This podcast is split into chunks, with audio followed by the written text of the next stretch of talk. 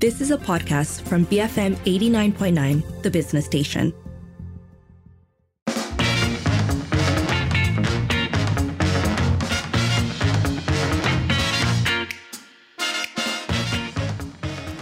It is five oh eight. You're listening to the Evening Edition with Sharmila and Sharad. First up this hour, a recent survey of teenagers uh, indicates some perhaps worrying statistics when it comes to sexual behavior. Yeah, but no need to panic. Uh, the Adolescent Health Survey involves some, um, uh, I think, over a thousand uh, kids, uh, secondary school students, uh, age thirteen to seventeen. It was conducted last year. This is, I think, the third iteration of such a survey, twenty twelve, twenty seventeen. The numbers are, are changing, um, uh, Shamila, there. But here we have a clear sense that about Uh, around eight percent of young people are involved in sexual activity, right, as teenagers. Uh, it was about eight point three in two thousand twelve. It dipped to seven point three in two thousand seventeen. It's up a little bit to seven point six. So the question is, with uh, these statistically uh, significant numbers. So there's that. Um, to me, what stood out, um, a couple of things. Out of those, um, out of that number of adolescents who are sexually active, thirty-three percent are apparently before the age of fourteen, while while eighty-eight percent of that number are not using any form of birth control or condoms. So I think whether or not um, the number of people who, a number of young people who are sexually active is of concern. Um, the fact that perhaps they're not seemingly aware of safe sex is certainly for me uh, a major issue that we need to be talking more about. And of course, all of this um, goes to the issue of, are we doing well when it comes to imparting this sort of information to our young people? Yeah, it does seem like every time a question of sex education comes out, there are two basic camps. One camp's, uh, camp, you can call it the abstinence camp, which says that is the only message out there for young people, don't do it. The other camp saying, well, if you're going to do it, we're not encouraging you to do it, but if you're going to do it, then please do it in a responsible way. I mean, there might be a third camp, but we don't have to uh, talk about them at this point in time. I think there are a number of things to unpack. And we will um, be speaking with an expert very shortly. But I think um, other than the sex ed, um, the sort of safety, biology aspect of the conversation, increasingly, I think it is also important for us to be talking about uh, emotional preparedness, for instance. Uh, because if we're talking about um, Uh, kids who are fourteen uh, being sexually active, surely there's also a question of, do they know enough about relationships, for instance? Do they know enough about what it means um, for there to be that sort of a connection with a person? What does that mean in terms of their um, mental preparedness to deal with uh, consequences? So there's a lot there when we talk about sex education. And, and at least from what I've seen in terms of what's available in our schools, it tends to take a uh, uh, slightly more hands-off approach to the whole conversation. Uh, so we will be talking about this soon with our guest, Adlina Zulkifli, who is a capacity building officer with the Women's Aid Organisation. But in the meantime, we'd like to hear from you as well. What's lacking in our sex education?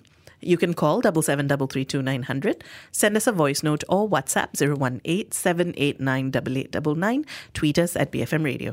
Building First World Malaysia. Malaysia. B F M eighty-nine point nine, The Business Station. It is five thirteen. You're listening to the Evening Edition with Sharmila and Sharad. We are talking about a recent survey of adolescents in the country um, and what that indicates about sexual behavior, sexual education. And so we're asking you, what's lacking when it comes to our sex ed? You can call double seven double three two nine hundred, send us a voice note or WhatsApp zero one eight seven eight nine eight eight nine nine, tweet us at B F M Radio. Joining us now is Adlina Zulkifli, a capacity building officer with the Women's Aid Organisation. Adlina, good to have you with us today. Hello, thank you so much for having me. So a uh, number of stats stand out from that Adolescent Health Survey uh, of twenty twenty-two. So um, just running through them, it shows that seven point six percent of adolescents engage in sex compared to eight point three percent from twenty twelve. Um, and of those, thirty-three percent were fourteen and below, eighty-eight percent did not use any form of birth control. What do these numbers tell us? Right. So just from like just looking at those numbers and putting moral judgment aside, I think is really alarming um, because they're not even like age of consent, which is sixteen. So it really makes you wonder, like, are they um, are they being pressured into this? Do they really um, consent to what they're doing? Um, and of course, like the issue of them not using contraception is really, really alarming to us. Um, and it shows a lot of things that we can be working on, especially from a women's agency. Uh, but first of all, I think it's a really, really good effort from the Ministry of Health for just showcasing these numbers to us so that us as a society can really see like, okay, this is the reality of it. Yeah, we could take that further. What do we know about where and how young people are learning about sex that might actually get them uh, acting upon it? What are the gaps that you have observed?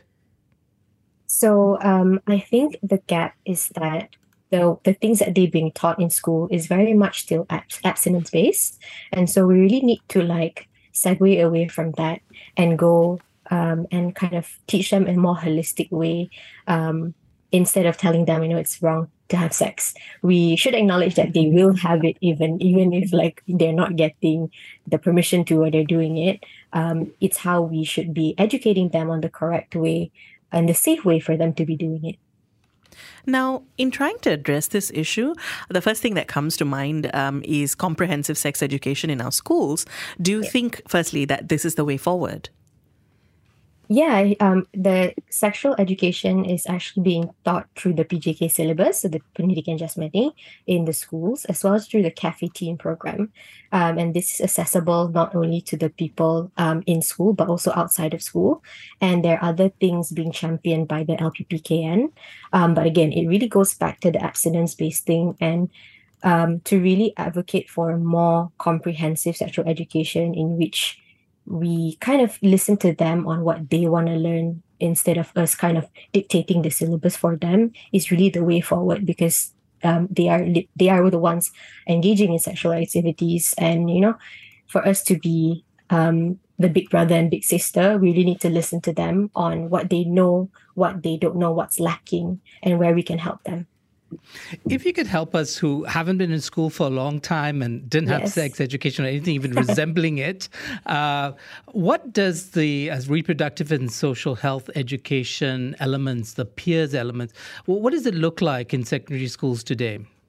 So in short, it mainly um, focuses on contraception and teen pregnancy, so all the biological facts here and there, um, but we're not touching enough on the uh, on consent. And um, in terms of, well, actually, there is a question that's come in from a listener, which I think is quite relevant to this particular point. Uh, Jason is saying, I remember learning about reproductive health back in school in Form three or Form four. Honestly, I feel that's a little late as kids might have sex um, much earlier. So maybe we should be starting sexual education earlier. Um, Any comment on that? And what could that look like? Um, sex education that comes in earlier at a younger age? So the stats have shown us that they're having, um, they're engaging in sexual activity as young as the age of fourteen, which is like Form two, right? So if we do want to teach them um, sexual comprehensive sexual education at an early age, it really needs to be age appropriate. Um, based on, you know, their understanding level, because we can't really be teaching five-year-olds things that you'd be teaching a teenager. Um, but I do think like it's a good step. Um, and the earlier they do it, they, the earlier they do it and the earlier um, the schools and also their family, because I think it needs to be like collaborative effort with everyone in society.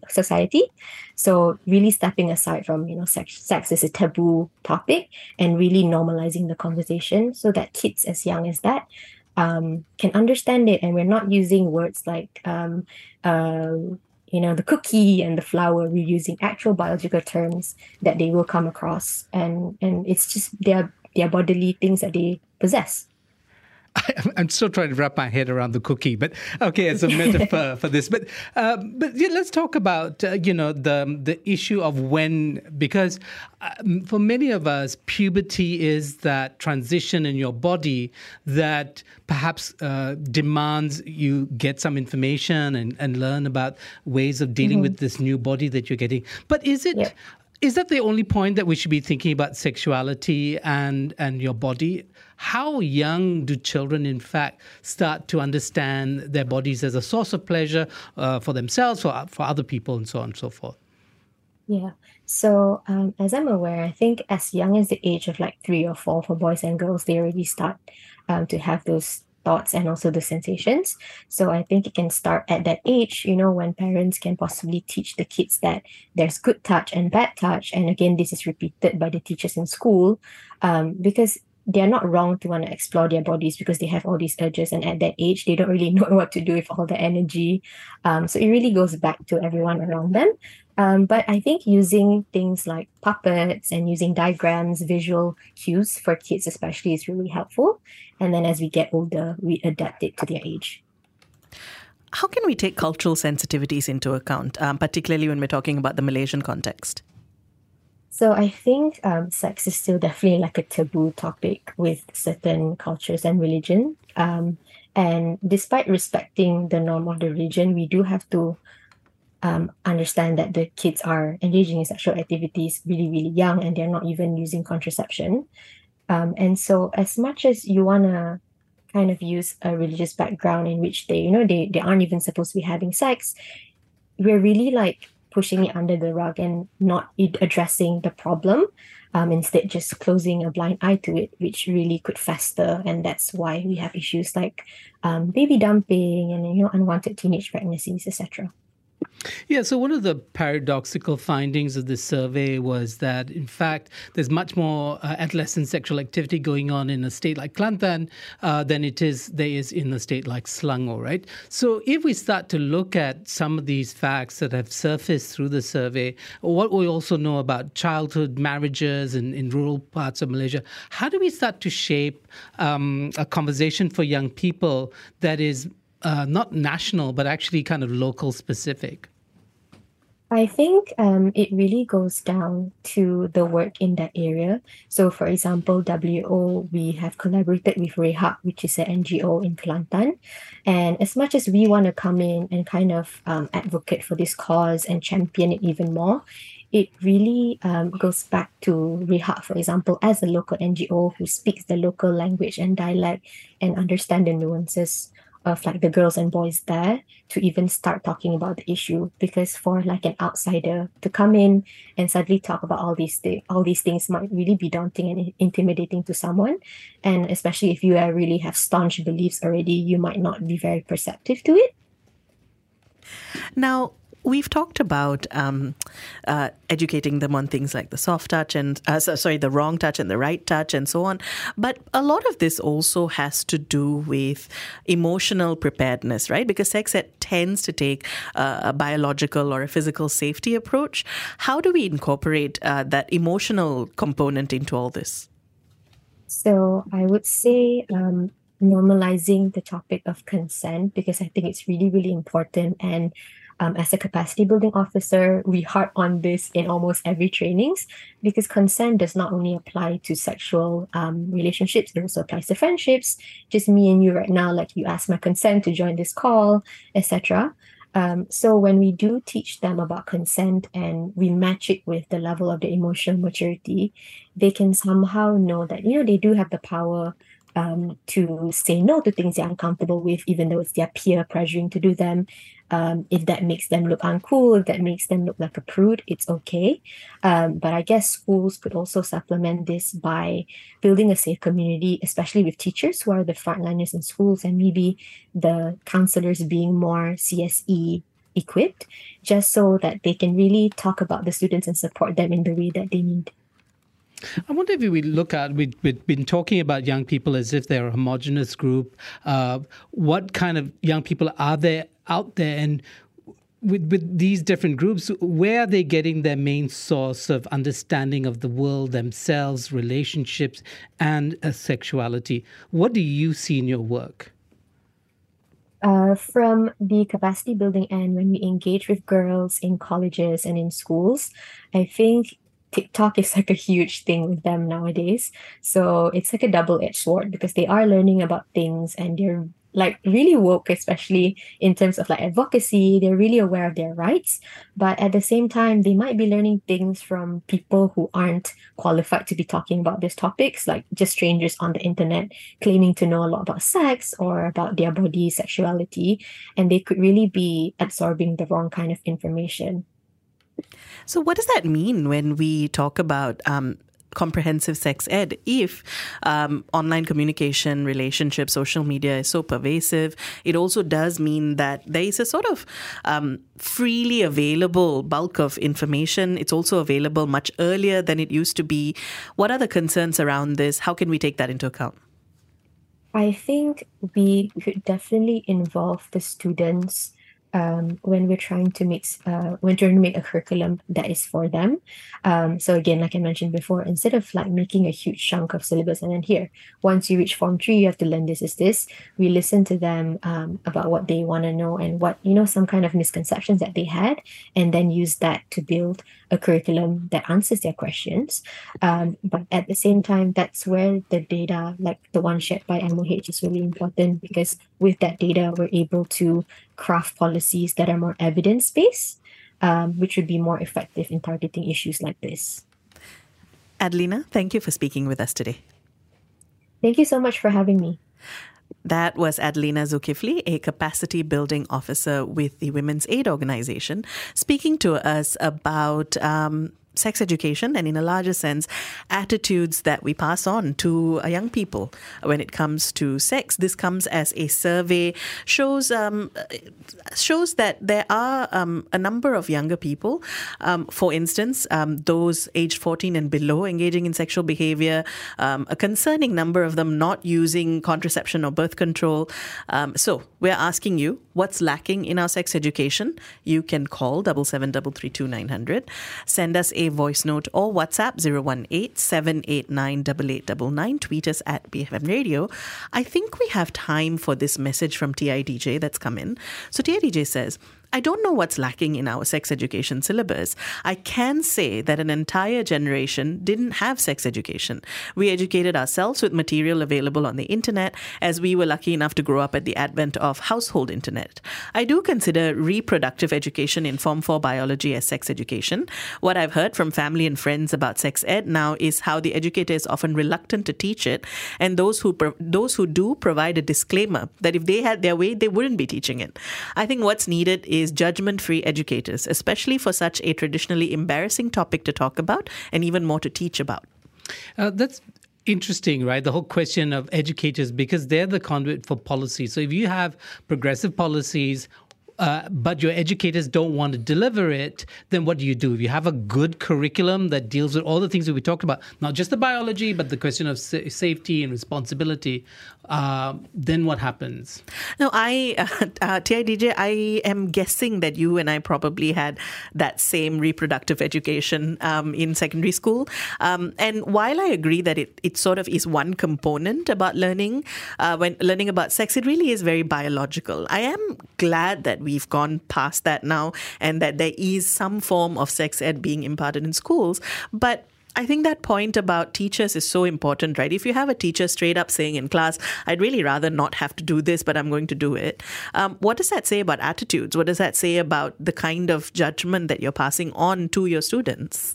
Yeah, and also, you know, in terms of their training, right, to, to say that somehow this would be skippable. I mean, is sex education skippable? And if it is, why? I mean, why was it there? And I think uh, planned as a as a much more comprehensive view of what education needs to deliver for young people, life skills, and an ability to negotiate the future. Oh, I like that. I like bundling it under life skills, because I think that makes sense.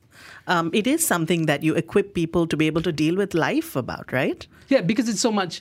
In fact, it's everywhere. It's in your in pop culture, and in particular, but it's also in your relationships, increasingly with strangers, right? People outside the family uh, circles and friendships and the, those secure places. You are uh, going to be encountering strangers. Send your thoughts our way. What is lacking in our sex education? You can call double seven double three two nine hundred, send us a voice note or WhatsApp zero one eight seven eight nine eight eight nine nine, tweet us at B F M Radio. Begin Free Malaysia. B F M eighty-nine point nine, the business station. It is five thirty-eight. You're listening to The Evening Edition with Sharmila and Sharad. We are talking about a survey amongst uh, adolescents, which indicates a couple of things about their approach to sex, right? So um, most, uh, mainly the two things that stood out to us was that um, the number of adolescents engaging in sex, seven point three percent. However, of that number, thirty-three percent are engaged in sexual activity before they turn fourteen. And seventy-five percent, uh, sorry, and eighty-eight percent of them aren't using birth control. So a number of things there about uh, safety, about um, perhaps not being given the sort of resources to learn about safe sex even. Um, and so we're asking you, what's lacking in our sex education? You can call double seven double three two nine hundred, send us a voice note or WhatsApp zero one eight seven eight nine eight eight nine nine, tweet us at B F M Radio. We do have a voice note. This is from Wyoming. Hi B F M, perhaps can teach it um, within the, the scope of um, an area of study which is called lifespan development.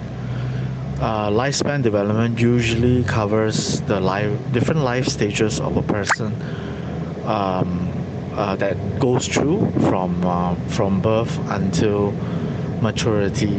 So perhaps if you teach it as uh, within that that scope, um, uh, it might be it might have a better uh, positive effect on the the children and the teenagers who are studying this.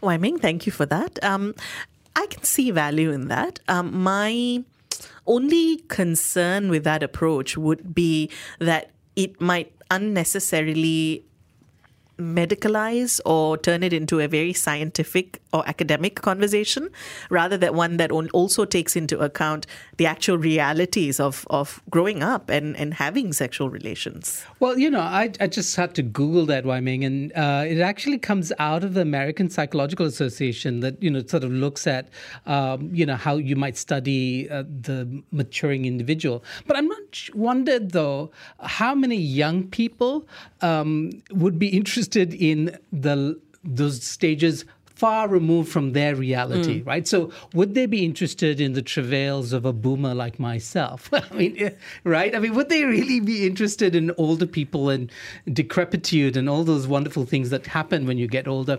But um, but I see your point, though, because it is that, right? I mean, we, especially because young people shouldn't be just learning about themselves. They should be learning about others.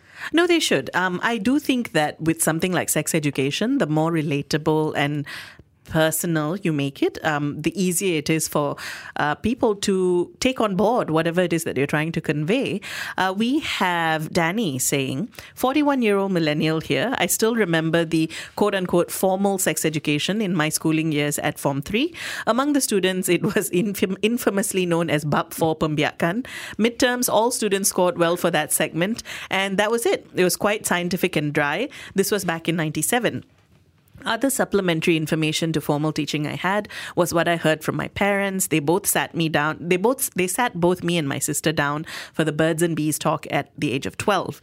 Other information would come from my peers. It's imperative to mention there is no other comprehensive information such as consent, good touch and bad touch, relationships, contraceptives and so on, which is very important. In this age, in twenty twenty-three, where every kid would have a smartphone, it should be easy for them to Google the information, but the information would be appropriate for their understanding. I do agree that sex ed should be introduced at the age of twelve, that is the preteen age, because most kids would be on the cusp of puberty. Cultural and religious sensitivities aside, the need for sex ed can't be avoided nor pushed aside. The Ministry of Health and Education need to work together on this. Yeah, Danny, that's that's full of very interesting stuff, including the fact that uh, when I went to school, uh, it was pure biology, and all we got if adjacent to all this was a cross-section of the human reproductive system, and that was as good as it got. Um, uh, the fact that we survived generally, I think, uh, uh, you know, is remarkable. But I must say that at the end of the day, you know, Sharmila, when we think about sex education, we always seem to come around to this point. Uh, we think it was necessary, but there's some people going to resist, and then the conversation gets quiet. Yeah, because I just think that, um, well, to be fair, um, the D P M did make a call last week that we should be strengthening the peers um, Uh, syllabus in schools. But you're right that often it gets said. I'm not sure that enough gets done. Uh, Michael, in fact, is actually making that point, saying, I think part of the issue is that the local cultural perception of the phrase sex education induces a knee-jerk reaction of teaching kids to go have sex. But that's what it is. And we and it would get the youth listening rather than more sanitized terms. It's more of an issue with parents and educators. So how do we bring parents ab- on board this? And how do we bring educators in, in their going to be delivering the syllabus? I uh, I haven't spoken to a teacher recently, so I, I you know how do you help you get how do we get the individual teacher over the embarrassment of dealing with something that they didn't grow up uh, seeing as normal? This conversation between adults and children about sex. So training, I think, is actually one big part of this. Um, we can't just expect a teacher whose training might be in something else. And often it falls onto the the P E teacher, for instance, right? Um, to casually and comfortably be able to address such complex issues in the classroom, they do need specific training, not just in terms of the subject matter, but even in terms of methods and, and um, how they are in the classroom. Um, but yeah, I think that I think that it is quite imperative to get parents and teachers on board. Um, we will continue the conversation after this, but do keep your thoughts coming. We're asking you what's lacking in our sex education. You can call double seven double three two nine hundred, send us a voice note or WhatsApp zero one eight seven eight nine eight eight nine nine. Tweet us at B F M Radio.